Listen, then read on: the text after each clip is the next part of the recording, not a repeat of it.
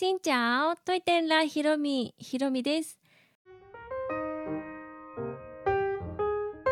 この番組は YouTuber ブロガーでありベトナム旅行研究家のひろみが日々の出来事やベトナム旅行にまつわるお話をしています。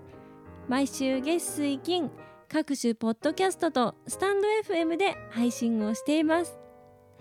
今日はですね親になって思うことについてお話ししようと思います。普段はねこう YouTube とか旅行について、まあ、旅行系 YouTuber なので旅行についてのお話が多いと思うんですがもう今週はね特別に特別にっていうか子供が誕生したという人生の大節目である私なのでこういう話題でお許しくださいということでお話をします。娘が誕生して1週間ちょっと経ちました。もう私の、まあ、マタニティ生活自体はね去年の秋ぐらいから始まっていてそこからいろいろ環境は変わっていったんですが実際に出産してからもう大変化が気持ち的にもなんだろういろんな手続き的にもそうですがもう世の中が違って見えるというかそれぐらい大きな変化が自分の中で起きました。まずは子供を産むというあのお産というもう大仕事がねあるじゃないですか。それを経たっていうのも大きな自分の人生の中での糧にもなっていますしそして娘が誕生してくれてそこからの、まあ、退院までのね入院生活がまずありましてそこで母にねなりたてな私ですがあの母子同室ということで赤ちゃんのお世話も自分でしたりとかあとおむつの替え方とかね沐浴の仕方とかも全く何にも知らない状態から始まったのでそれを教わって少しずつ少しずつこう母としてのこの子のためにできることを少しずつですが習得していっているようなまだねまだまだなところもたくさんあるんですがそういう日々を送っています。実は私はこの子を産んで、まあ、その日その次の日はねすっごいまあ当たり前ですけどね世界一幸せななんか今今この瞬間は世界一幸せだなと思ってもう私の人生の中でももう断言できるほど幸せだなっていう瞬間をかみしめていたんですが生まれて3日目ぐらいからかな結構ねしんどい生活を送りました。というのがやっぱり世のママはすごいなってお産を迎えることもすごいけどこの子育てって結構結構大変だなって思いました。私が入院していたところは母子同室だったのでほとんどの時間が赤ちゃんと一緒にこうお部屋の中にね過ごすんですね。で検診とかする時は赤ちゃんを預けてでその時間だけは1人の時間なんですけどその間にいろんな退院指導だったりこうこれからの赤ちゃんのこう子育ての仕方みたいな指導があってあんまり休まる暇なくでやっとそれが終わったと思って部屋に帰ると赤ちゃん検診終わってそこからずっと一緒の部屋にいるという風な本当にね赤ちゃんと一緒にいる時間がとっても多かったんです。それの方がね生まれたての赤ちゃんと一緒にいれるしあとは退院してからもね赤ちゃんと一緒の生活だからそれぐらいの方がいいかなとか思っていたんですが実際入院してる時はもう赤ちゃんのねこの何て言うんでしょうね。こう泣いて泣いてすごい泣いて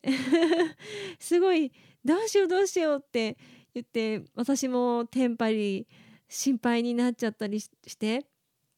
で2人部屋だったのでもう1人のね方もいらっしゃるわけで夜中もう夜中中本当に泣きっぱなしでで2人部屋の相手方の赤ちゃん全然泣かなくってもうあ申し訳ないななんて思いながら結構体力的にも大変な日々を後半はね過ごして 退院をしました。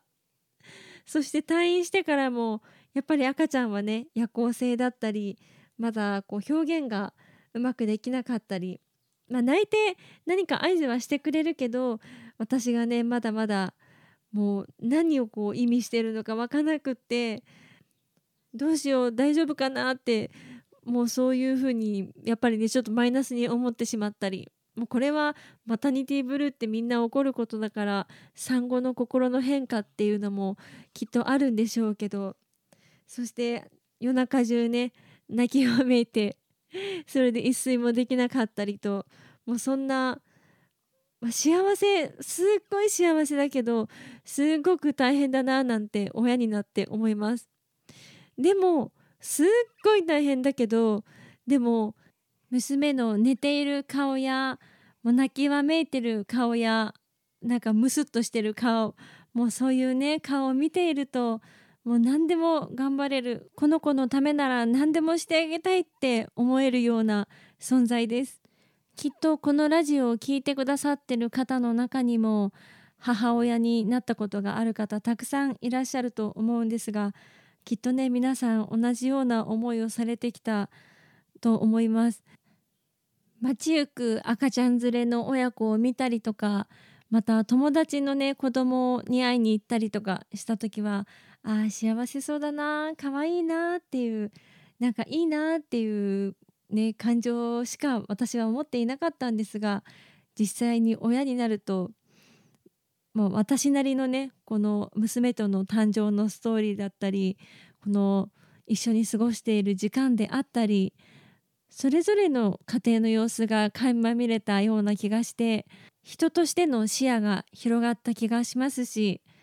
これを経験することによって自分の親も自分のことをそういうふうに思っていてくれたんだなとかどれだけ自分が大切にされていたんだろうななんていうことを考えることにもなりました。このラジオを聴いてくださっている方の中には母親であったり父親であったり子育てをしてらっしゃる方もたくさんいらっしゃると思うんですがもうそういった方々に本当に敬意の念といいますかもう本当にご苦労様ですという尊敬の念を抱きます。どうか引き続きお子様を愛しましょうね。私も一生この子を守って愛していきたいと思います。というわけで今日は親になって思うことについてお話をしました。この配信は毎週月水金各種ポッドキャストとスタンド FM で配信をしています。日々の出来事やベトナム旅行についてまた皆さんからいただいたお便りについてもお答えをしています。お便りフォームからスタンド FM の方はレターから質問やメッセージこんなことお話ししてほしいなどありましたら送っていただけると嬉しいです。それではまた次の配信でお会いしましょう。変がプラン